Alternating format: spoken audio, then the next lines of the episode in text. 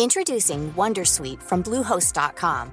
Website creation is hard, but now with Bluehost, you can answer a few simple questions about your business and get a unique WordPress website or store right away.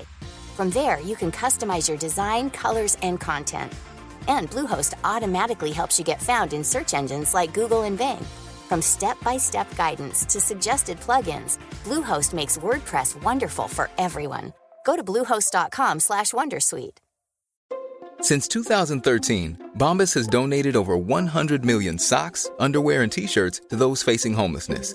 If we counted those on air, this ad would last over 1,157 days. But if we counted the time it takes to make a donation possible, it would take just a few clicks. Because every time you make a purchase, Bombas donates an item to someone who needs it.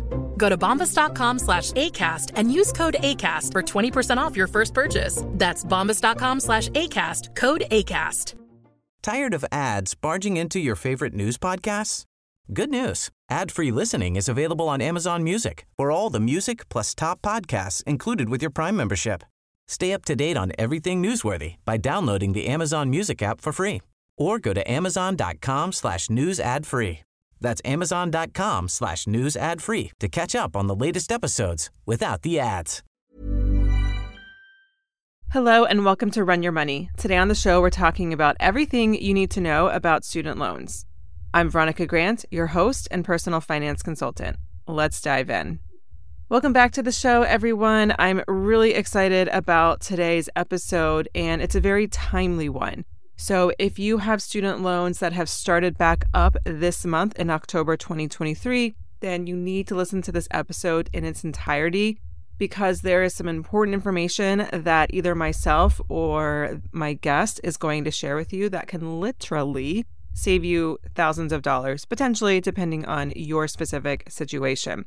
But before we get to my guest, which by the way, this is my first guest on the show, which I'm super excited about, I'm going to give you an overview of what's going on with student loans, just in case, you know, you aren't obsessively following the news like I do you kind of have a sense as to what's going on, important deadlines you need to know, and options you have to pay back student loans. And then I've brought in Becca, who is a CPA and consultant with the Student Loan Planner, which is a business that I actually found through my own email newsletter. They help people find loopholes and navigate red tape and all that kind of stuff that is paying back your student loans so that you can potentially just have your loans wiped out or save hundreds, if not thousands of dollars. So there's some pretty technical questions that I'm going to ask Becca. So if you don't have student loans, th- that part of this episode will probably be a little like, what the hell is she talking about? But if you do have student loans, you probably will be asking yourself these very questions because I have posted several videos on TikTok over the last several months about student loans. And those videos have received thousands of comments and questions. And so I have taken as many questions as I can, and I am asking those to Becca because I know a lot, but I don't know everything. And so I'm really grateful for Student Loan Planner and the work that they do. And honestly, it's quite impressive because, wow, paying back your student loans is a freaking nightmare. There are so many ways to pay your loans back. And no one seems to really be able to tell you the best option for you and your specific circumstances, which is why I'm so impressed by the work of Student Loan Planner because Travis, the founder, has poured through studentaid.gov so that he can expertly help people navigate the red tape of paying back student loans. And I think this is most important help borrowers find loopholes in the laws so that they can save hundreds, if not thousands, of dollars. So, I'm going to talk a little bit more about Student Loan Planner once I get closer to introducing Becca. But I do just want to say that they offer their consulting services to borrowers, and I've partnered with them. So, if you do have student loans and you want some help with how to navigate and pay back your loans as cheaply and quickly as possible, if you book your consult through my link, then I get a thank you referral fee from Student Loan Planner. And because of that, I'm able to also then offer you a mini run your money session. So if you have student loans coming back and you're like, oh my gosh, that and also just getting my whole financial house in order Number one, listen to this episode because you might just get all the information that you need from listening. And if you still have questions or have a very unique or specific situation, then definitely book a consult with Student Loan Planner. And if you also then, after you book with them, you want to come to me and say, okay, I know how much my payments are, help me get my financial shit together then make sure you book your student loan planner session through my link. And that link is studentloanplanner.com forward slash run your money. And run your money is all smushed into one word. I'll have that link in the show notes um, wherever you're listening to this. So you can just go to the episode info and tap through. And that will let them know that I referred you to them and then reach out to me and we will get your mini run your money session on the calendar so I can help you best balance paying off these loans while also enjoying life now and, of course, saving and investing for your future. Okay, so first, this part of the episode, I just want to give you a overview of student loans, what's been going on over the last several years with them, in case you know you haven't been obsessively following the news like I have. And then, like I said, we'll get into more technical and specific questions that have been coming up among many borrowers that I've been talking to on TikTok and Instagram and with clients, etc.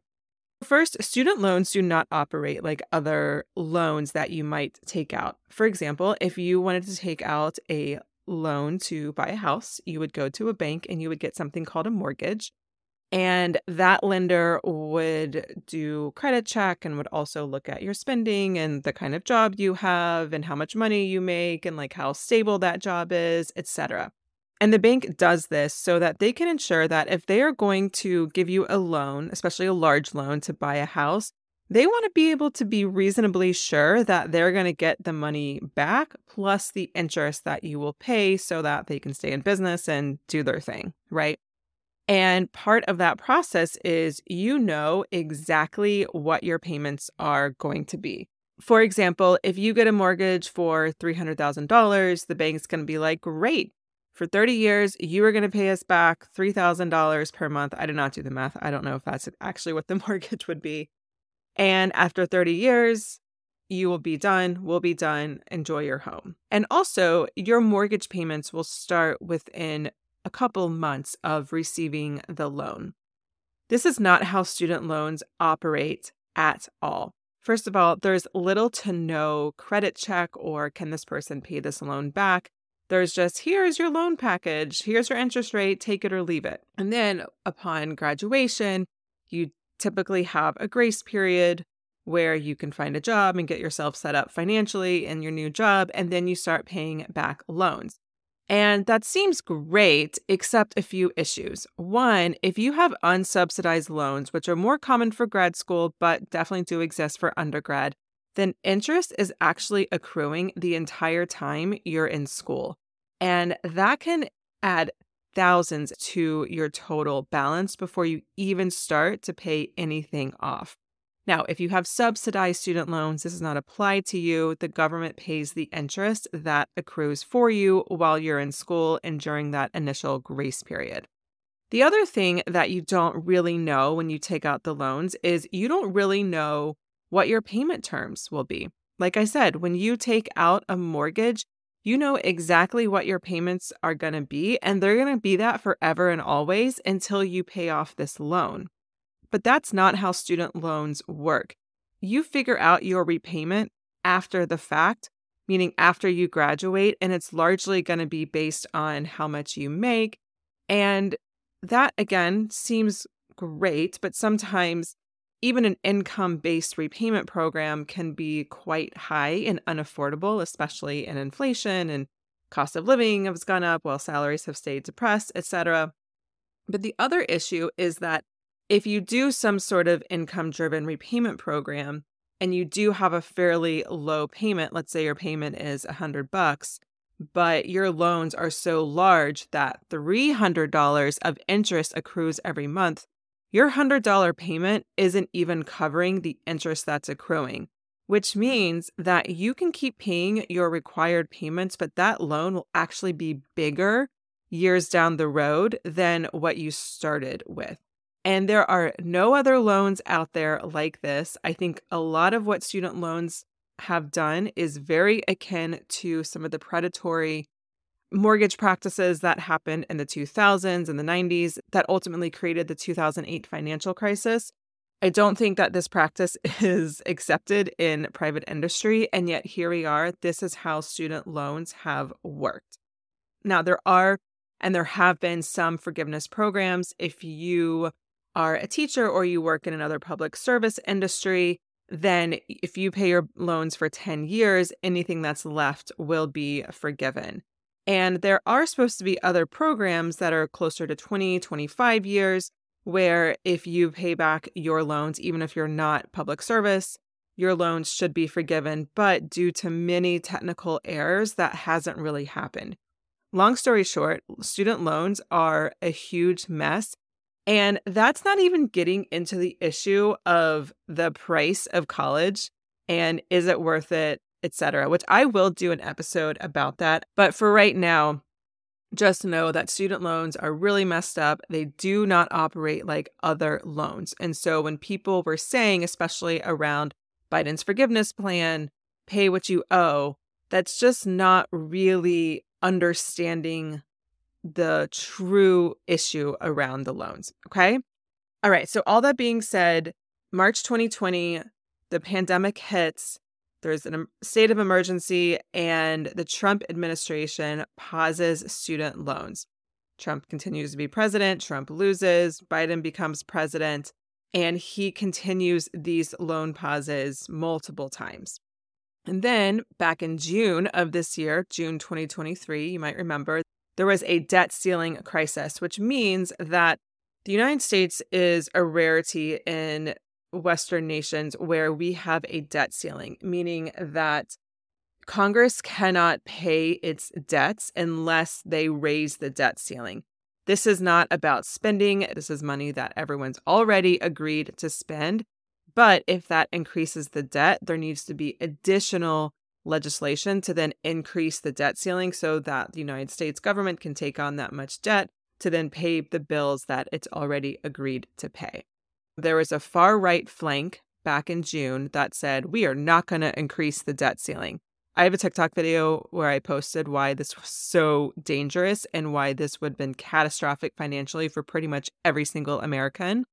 I'll put that in the show notes you can listen to if you would like, but that's an, getting into a different topic. But the reason why I'm bringing up the debt ceiling crisis is because part of that agreement to raise the debt ceiling to appease that far right flank was that Biden would not further extend the student loan payment pause, which meant that at the end of the summer, when the pause was due to end, that would be it. There was no room for Biden at that point to extend the pause any further.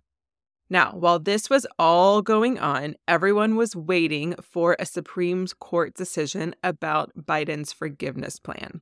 Back in October of 2022, the Biden administration announced a flat forgiveness of $10,000 per student loan borrower and $20,000 for some borrowers who received a Pell Grant. And people who receive Pell Grant tend to be much poorer, so they were going to get more loan forgiveness relief.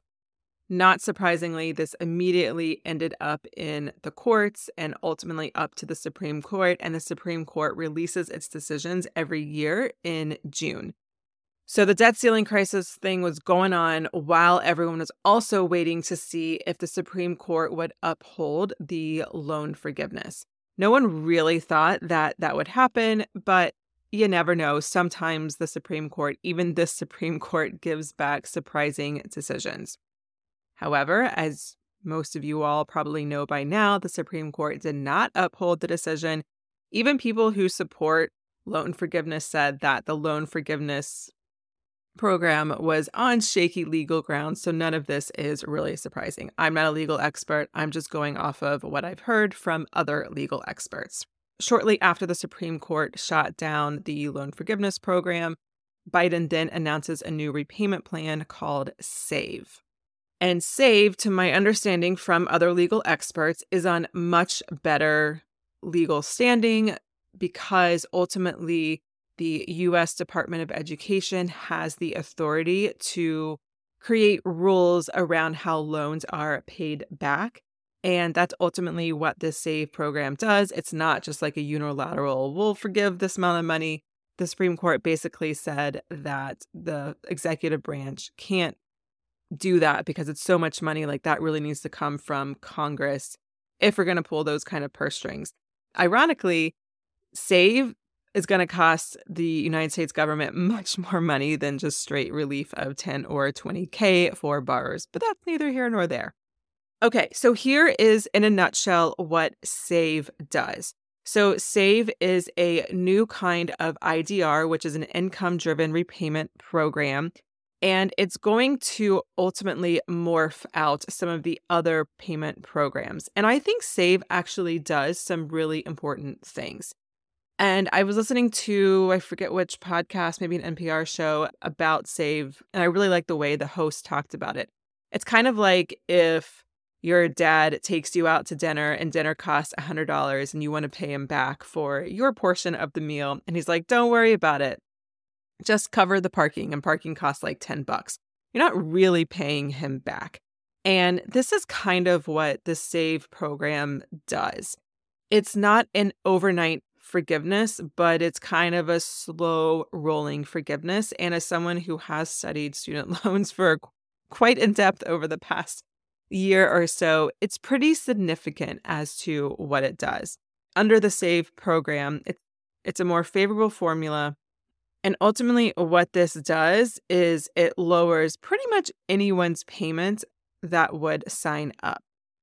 And then in July of 2024, payments will go down again for most borrowers. So, right now, you have to pay 10% of what the government has determined is your quote unquote discretionary money.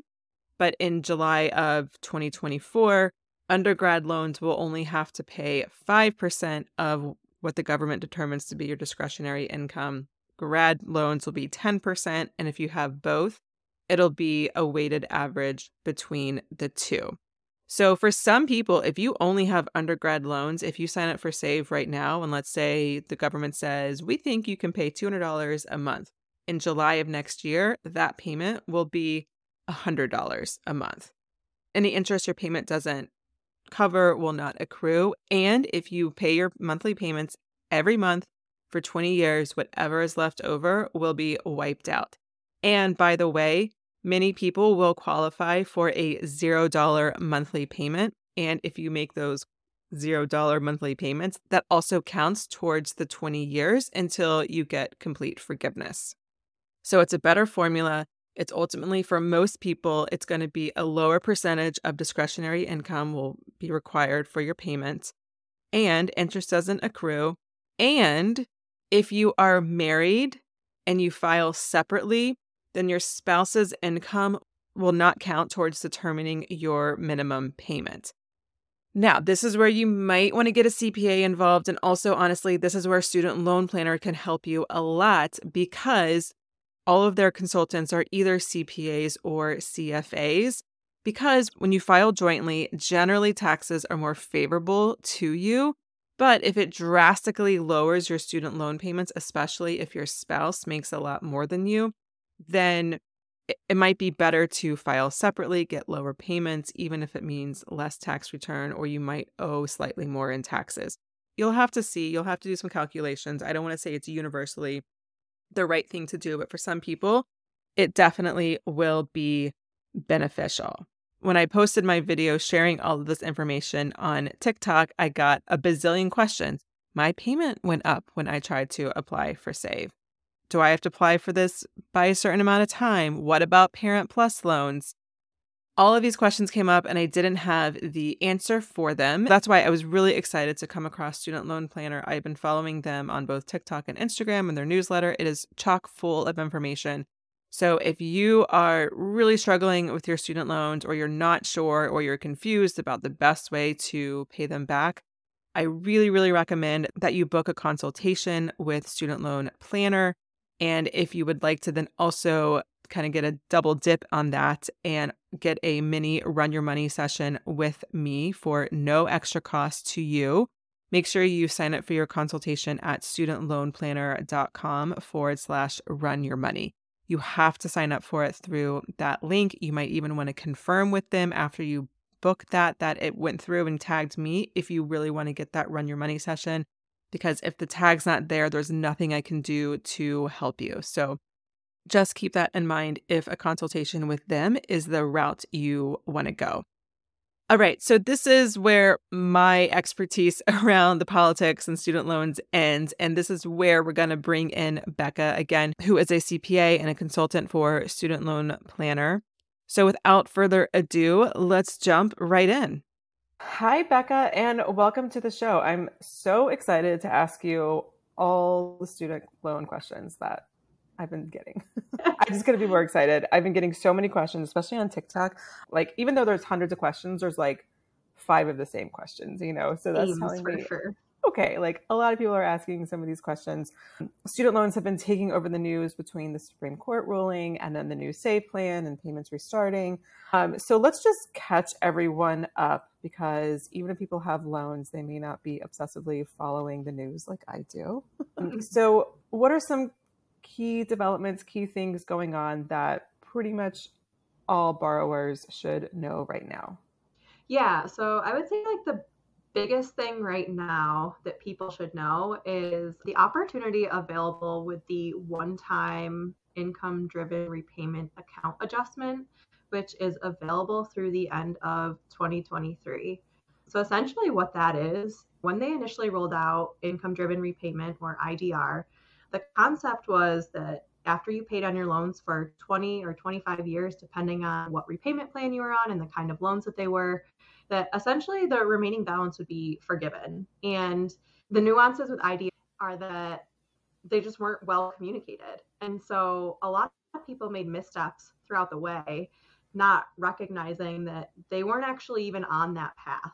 So if you're on a standard extended or extended graduated repayment plan for student loans, you're not going to be eligible for that 20 or 25 year forgiveness. But essentially with this one-time adjustment, what the government is doing is there's they're saying we'll give you credit for that time regardless of whatever plan you are on. Also historically forbearance is put a pause on that clock. Um, but there are periods of forbearance that they're giving credit for towards repayment as well.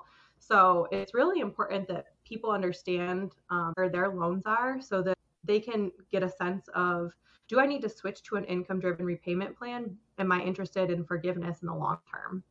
Okay, so I want to make sure I understand this. So for people who were not on any kind of IDR, but they've been paying 20 or 25 years, they can switch to an IDR and receive forgiveness for whatever is remaining on their balance. Did I hear that right? Yes, generally speaking, like the biggest action that folks would have to take is consolidating their loans, able to access that income driven repayment plan and get credit for all of those historical payments. But yes, that's 100% true. Got it. Oh, well, that's really great news for people who feel like they're never going to be done with their with their loans. yeah. and so the consolidation has to happen before the end of 2023 or they have to apply for this one time adjustment or both before the end of 2023? So there's actually no application process for the one time adjustment. It would be automatic. The con- through the consolidation process, they would complete that consolidation application and then through that application they would also be prompted to select an income driven repayment option. So that's when they would have to recertify their income and as long as it directly links your tax return, you should be able to see exactly what your payments would be under the various plans as well as what the it'll probably show like a skewed forgiveness date so that shouldn't alarm anybody it, will probably assume that you're starting your 20 or 25 year clock now with that consolidation application but the one time adjustment will not be going through until like early 2024 got it okay and so they can pick any idr plan they just need to be on an idr plan to get that forgiveness. Correct. Okay. Okay. Great. Well, that's really great news. I didn't even, I wasn't even aware of that. And I feel like I've been mm-hmm. following it pretty closely. So I imagine a lot of people are probably not aware of yeah. this. Okay. Anything else that is time sensitive that people need to know? That's probably the biggest influencing factor right now as far as options for those repayment plans. The other thing, kind of upcoming in the next year or so, is that the access to the pay as you earn plan, which is one of the four income driven repayment plans. So PAYE, that is expiring. People will no longer be able to enroll in that after July of 2024, which that does have the shorter forgiveness timeframe for the 20 years. What's weird about the pay plan specifically is that it's only available to borrowers who initially borrowed after 2007. So there will be some people that may not have access to that. And then the other one would be like new IBR also has a, a 20 year time frame as well. You won't see IBR, you'll just say income based repayment, but the way that they split new IBR versus old IBR is if you borrowed any time after 2014. Got it. Okay. So the pay plan, pay P A Y E, mm-hmm. is expiring. However, isn't Save gonna just morph all of these previous IDR plans because there's like a million. I'm not literally. Introducing Wondersuite from Bluehost.com. Website creation is hard, but now with Bluehost, you can answer a few simple questions about your business and get a unique WordPress website or store right away. From there, you can customize your design, colors, and content. And Bluehost automatically helps you get found in search engines like Google and Bing. From step-by-step guidance to suggested plugins, Bluehost makes WordPress wonderful for everyone. Go to bluehost.com/wondersuite. Hey Dave. Yeah, Randy. Since we founded Bombas, we've always said our socks, underwear, and t-shirts are super soft. Any new ideas? Maybe sublimely soft or disgustingly cozy. Wait, what? I got it. Bombas absurdly comfortable essentials for yourself and for those facing homelessness. Because one purchased equals one donated. Wow, did we just write an ad? Yes. Bombas. Big comfort for everyone. Go to bombas.com slash ACAST and use code ACAST for 20% off your first purchase. Million, but you know what I mean. Yeah. Yeah. So literally there's four. to your point, there's kind of like four and a half with like the IBR splitting uh, income based repayment not to be confused with income driven repayment. So like the big umbrella is income driven, and then the four under that umbrella are income based, pay, save, and income contingent repayment. Income contingent repayment is the most expensive. We generally don't advise that for folks. Like I, I mentioned before, income based repayment, IBR, is split into. So that's where the four and a half come from. and then to your point, Save definitely is being promoted as like the big bad wolf going to absorb like all of the other repayment plans and essentially one repayment plan to rule them all, I guess. but Save isn't necessarily the cure all for all folks. Like the the one thing with save versus pay and income based repayment, I'll focus on those because those are generally what we recommend aside from save for income driven repayment purposes. The big difference between so IBR and pay, they both have caps on how high your payment can go. And what the cap for that would be is whatever the equivalent of what your standard repayment would have been if you were on a standard plan. Whereas with save, as your income escalates, your payment's going to escalate regardless. Right. Um, the calculation of that payment is much more generous relative to the amount of income that they're kind of shielding and considering to be discretionary income for save. But yeah, those are those are just some of the Okay, so I posted about Save when the Biden administration announced it on TikTok and a lot of people commented and they were like, "Oh my gosh, this is amazing. My payments are zero or they're only $50 or whatever." But then mm-hmm. a lot of people commented that their payments actually went up. So yes. I was curious one, is there an explanation for that? I'm sure there is, which you probably know. And then also, who would save be good for and who would it actually not be good for? Or what situations would it not be good for? Yeah, so there's a lot of like nuance with the the calculation of the student loan payments, which is really like the crux of our consultations is helping people navigate their specific situation. So one thing that could really inflate payments would be for instance, like if you got married and you filed a joint tax return, and yeah. that's what they're using initially to uh, calculate your, your payment on save. So one is like increase of income, number one, but also if you're filing jointly with your spouse and they're in a high paying industry or something. They're essentially what's happening if you are married filing jointly and they're essentially considering your spouse's income. So in, in calculating your payment. And is there anything else that yeah. would drive those payments up? just having a, a high paying job. So I, I mean, right now, so the biggest the biggest thing I would say is yeah, inflation of income. So one thing is like it could be the timing, as far as like okay, when you last recertified, potentially pre COVID, you got married, you're making more money. I would say those are like the big things. So if Okay. like if you switched payment plans, it's going to force you to recertify your income. Got it. Got it. So it's not a case where some payment plans might have a more fav- favorable formula. It's really just your payments probably went up because you're making more money or you got married and you're filing jointly, correct? Yeah, exactly. So, yeah, Okay. basically just income being high, whether it's a result of marriage or timing or recertification.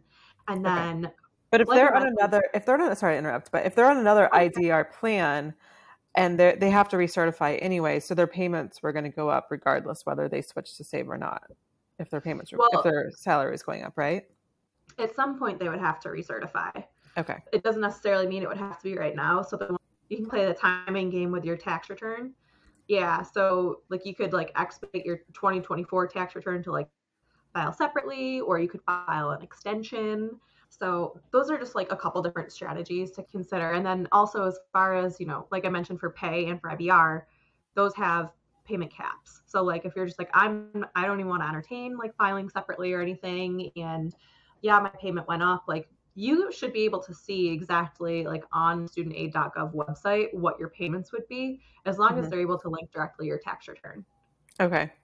And so, is there anyone or any specific kind of situation where you would say, in general, save is probably not the right plan for you?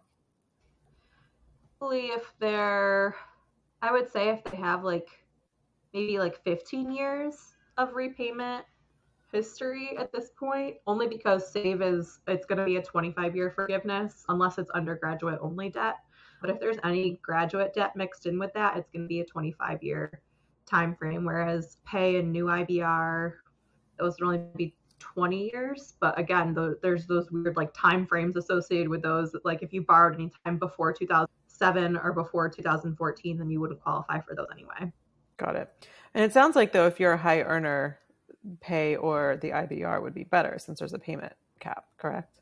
yep absolutely Okay. Okay. So then people who are going into the loan payment simulator to see how much their payments would be, is it true that their payments will then be cut in half again if it's only undergrad on July 1st of next year? so they'll they'll prorate it next year as far as like how much of the debt is graduate versus undergraduate. So it won't necessarily be cut in half. Okay, because I what was the what's I, am I'm like blanking now on the specific thing, but wasn't there something about like five percent and ten percent? So like five percent of your discretionary funds if you're undergrad only, ten percent grad, and then a blend if you're both, right? But I thought that wasn't going into play until July of next year, right? Correct. So it's July of next year. So the 5% for the undergrad, the 10% for the grad, you're 100% right on that. So if people have consolidated both, essentially what's going to happen is they'll prorate the debt versus that calculation. So like only your, and because there's a borrowing cap that's so low for undergrad debt, it's probably, it's not, it's likely to not be a 50 50 split, is what is my point if you went to grad school because Okay, of right. access to way more funds for grad school. Right. So what I'm saying though is if someone's on save like today or paying mm-hmm. when their when their payments are restarting this month, will their payments go down again in July? Or is it still calculated with that 5%, 10% rule already in mind? Right now, it's being calculated with 10% only for all of the debt. So there will be some decrease if they have Okay. undergraduate debt in July. Yes. Okay, got it, got it. I was I was pretty sure, but I wanted to be I wanted to be like totally sure before I started telling people that. okay, so can people apply for save in grad school when they're still in school? Yes. So the loophole for save with grad school specifically is that you can actually start your repayment clock, quote unquote, while you're still in school, but you have to have grad plus loans. So if your financial aid package comes back and it offers, you know, Stafford loans and grad plus, you they can actually elect to waive the Stafford loans in favor of additional grad plus loans and get that payment clock started. That's great. And then they would potentially have zero dollar payments, right? Because yep. They may not have very much income if they're in school. Exactly. That's a great loophole. I think I saw that on your Instagram or on I don't know who posted it on the Instagram post for student loan planner. I was like, dang, that's pretty smart. yeah, Travis is a smart cookie. yeah. Okay. I want to talk about Parent Plus loans, but before that, I just have a couple of questions. And obviously, this is just speculation. I have my own speculations too. But SAVE was created Oh, basically through an executive order. You know, it's a new rule that the Department of Education put together. What happens if another party comes into power next term? Will SAVE just go away? If so, what do you think would happen? Yeah, it really depends. We do have a little bit of speculation because historically, like, regardless of what administration and their party affiliation came up with various plans. So, pay was another one, repay was also by executive order as well. So, this is really like the first time that we've seen a, payment plan or an option done away with as far as save re- replacing repay. And so it's kind of opened a can of worms from our perspective. We have a tendency to think that income based repayment is and income contingent repayment will be protected because those are based in statute regu- and have regulatory protections and they're, they're written into people's promissory notes as well. But to your point, yeah, I mean, technically they could do away with it this is obviously pure speculation, but I think at this point, if somebody were to reverse it and give worse options, it would not be a great career move on their part. That, that's what I say. I don't have the technical knowledge about, like you just mentioned, which I think are great points, but this is what I think. Just to compare with Obamacare, it's not exactly the same because that was a bill passed through Congress, but the Republicans could have repealed Obamacare in 2017 because they had a trifecta and they did it because it was just mm-hmm. bad politics, right? And so yeah. I think the same thing is is true here. If the Republicans come into power in 2024, we're not going to do this because it's going to affect millions of people and those are potential voters. So yeah. Um, uh-huh. Yeah, I, I'm I'm glad my speculations are similar to others in the industry. Oh, I have another question about Save actually. So if someone is on, I always get the acronym mixed up. The PLSF or PS. One, can they apply for Save? And two, will it reset the clock for them? They can absolutely apply for Save, and no, it will not reset their clock. Okay, great have that in well it's not really writing here but have it recorded. So if someone is on save and they are then again on a path to forgiveness albeit a slower rolling forgiveness than the overnight thing that the supreme court struck down is it worth it for people to make extra payments on their loans if they can? On save specifically or any of the income driven repayment plans? I'm going to let you answer that in whatever way. If there are different okay. answers, I'm curious to hear them both. Okay. So with Save, I think it depends on what your payment is. So there is a really unique interest subsidy associated with Save after your monthly payment is applied. If there's any remaining unpaid interest, that is waived. So any extra payments, it would create like a weird like timing game for mm. Save specifically in general for any of the income driven repayment plans my perspective is that it would really not necessarily be worth it depending on what your other financial goals are. You could put that money towards a ton of other things. Like really the only benefit you would be gaining by making extra payments on the loans would be reducing the tax bomb associated with forgiveness from a um, federal perspective. I mean, states it would you know be a little bit more nuanced. However, the, I mean, there's speculation amongst our industry as well that you know the tax bomb's going to go away too. So yeah, so actually, it's it there is no tax bomb right now on on student loan forgiveness through 2025 from the American Rescue Plan that was passed during COVID.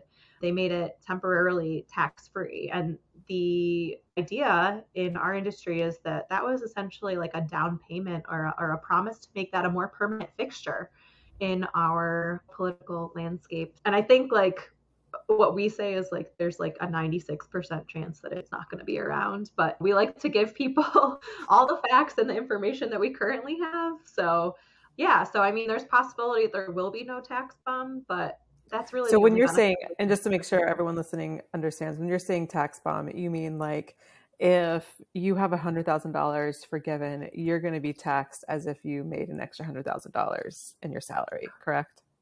Correct. That forgiveness historically has been considered income from a federal tax perspective. Right and so that can really increase the taxes you pay that year by a lot. And so that is waived through 2025 or until 2025, right?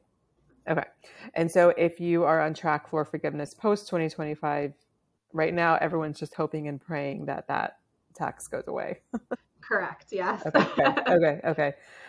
Gosh, I have a lot to say issues about that if that's going to happen, but that's neither here nor there. Let's jump to Parent Plus loans. I posted a video on Parent Plus loans and I was shocked at how many questions I got. Um, I'm a parent, but not old enough to have Parent Plus loans. My kid is like, yeah. Although I probably need some loans to pay for friggin' daycare, but no, I'm just kidding. So it, really. it wasn't even like in my radar that a lot of parents are struggling with their Parent Plus loans.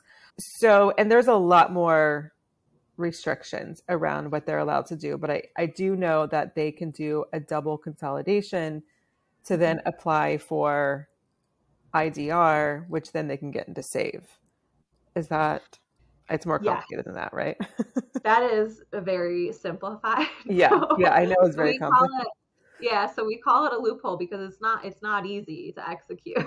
Okay. the double consolidation loophole. So generally like if if Parent Plus borrowers were to just go consolidate their loans all at like all together at once initially, they would have access to the income contingent repayment option. But like I mentioned before, that is the most expensive option of the yeah. income driven repayment plans. So yeah. in order to be able to access save, what they would need to do is essentially have like two two or more groupings if they wanted to get complicated about it. But as long as they have at least two, separate them with two different servicers and consolidate them those two groups separately and then consolidate them both together after that initial round of consolidations is complete. Okay, so they have to have them already at two different servicers, consolidate them there, and then consolidate them together, correct? Yeah they can they can split them up with the consolidation. So if they're starting from one servicer that's not a problem. But it is it's like a paper application that they have to do in order to be able to have them sent one to two different servicers and then two to make sure that the right loans are being grouped together but also the wrong loans are being excluded for that paper application because you have to write down not only the, the loans that you want consolidated with that specific servicer but also the ones that you may have to exclude on the application as well Okay. Yeah, it definitely sounds like this is something you would want someone to walk you through because if you mess mm-hmm. up, then you're you can't do it. Right? Yes. Yes. Yeah. Or like we have like one other strategy which is to like take out another loan so that you can create a second grouping. But Right. So yeah. that means if you have like like if you just have one loan with Nelnet or whoever, you can't consolidate because they consolidate, right? You could, but you'd only do it once. Couldn't you couldn't do the double consolidation. right, right, right. So then you couldn't get onto an, an IDR or a save plan, correct? Mm-hmm. Okay. I think it's still probably a little confusing for people listening, but I think ultimately the moral of the story is if you have multiple Parent Plus loans and you want to try to get onto Save or another IDR plan, you probably just need to book a session with you guys. Is that is that what I'm hearing? yes, and Megan uh, McGuire is our resident expert, but she has trained the rest of us up. yeah, it's just I, I I just had no idea all these parents were struggling with Parent Plus loans. I feel really bad because I feel like in some ways they were kind of left in the dust, and I've had people send me DMs of like I'll never retire because I'm never going to pay these goddamn loans off, and it's it's really sad. I, I, I feel for them. Yeah, it's super sad. And to be honest, like I guess I didn't really understand the origin of the problem until I actually talked to my own parents recently. They didn't have any Parent Plus loans, but my mom was just talking to me about when they went to orientation for my oldest sister, and they were basically made to feel like they had to pay and it was their burden to bear regardless. And so I can't even imagine that pressure. My parents didn't go to college. So parents that are just trying to create a new and better path for their kids and they think that they're doing the right thing, they were kind of duped right along with the students as far mm-hmm. as what the payoff and the structure of the system was. Totally. Yeah. Totally. And I know, again, this would be a case by case, and I don't want to tell people, oh, you should definitely do this. But is it ever a good idea to take a HELOC with or something with like lower interest just to be able to get some sort of plan going? Or are most people just stuck paying these loans until they pay it off? So, for the HELOC specifically, that was a loophole available specifically to be able to deduct interest on your taxes mm. to kind of like refinance your student loans with a HELOC. However, this is another time sensitive thing. So, with the Tax Cuts and Jobs Act that was passed at the end of 2017, they actually got rid of that loophole specifically. So now HELOCs, you can only deduct the interest associated with HELOCs for actual home improvements or like expansion or basically it has to be a home project. You can't just like lump your student loans in there and deduct the interest from it. But that's only through 2025 as well. So I would say if people are looking for more flexible options from a repayment plan perspective, I, I would hold off on the HELOC stuff until after 25 specifically.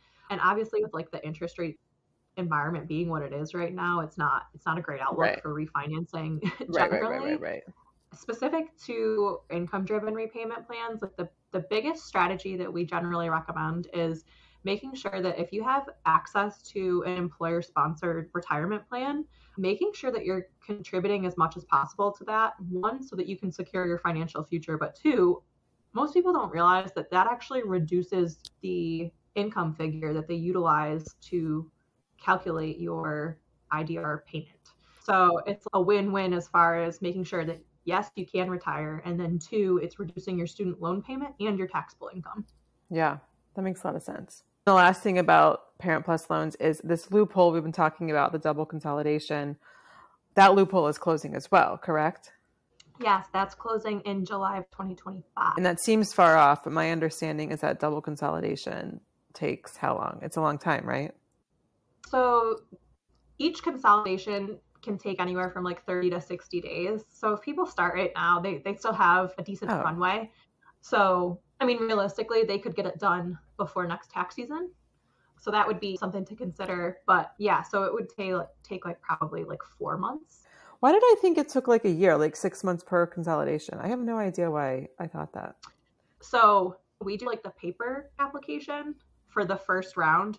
But to your point about the six months, you can only file an electronic consolidation application every six months. Oh, I see.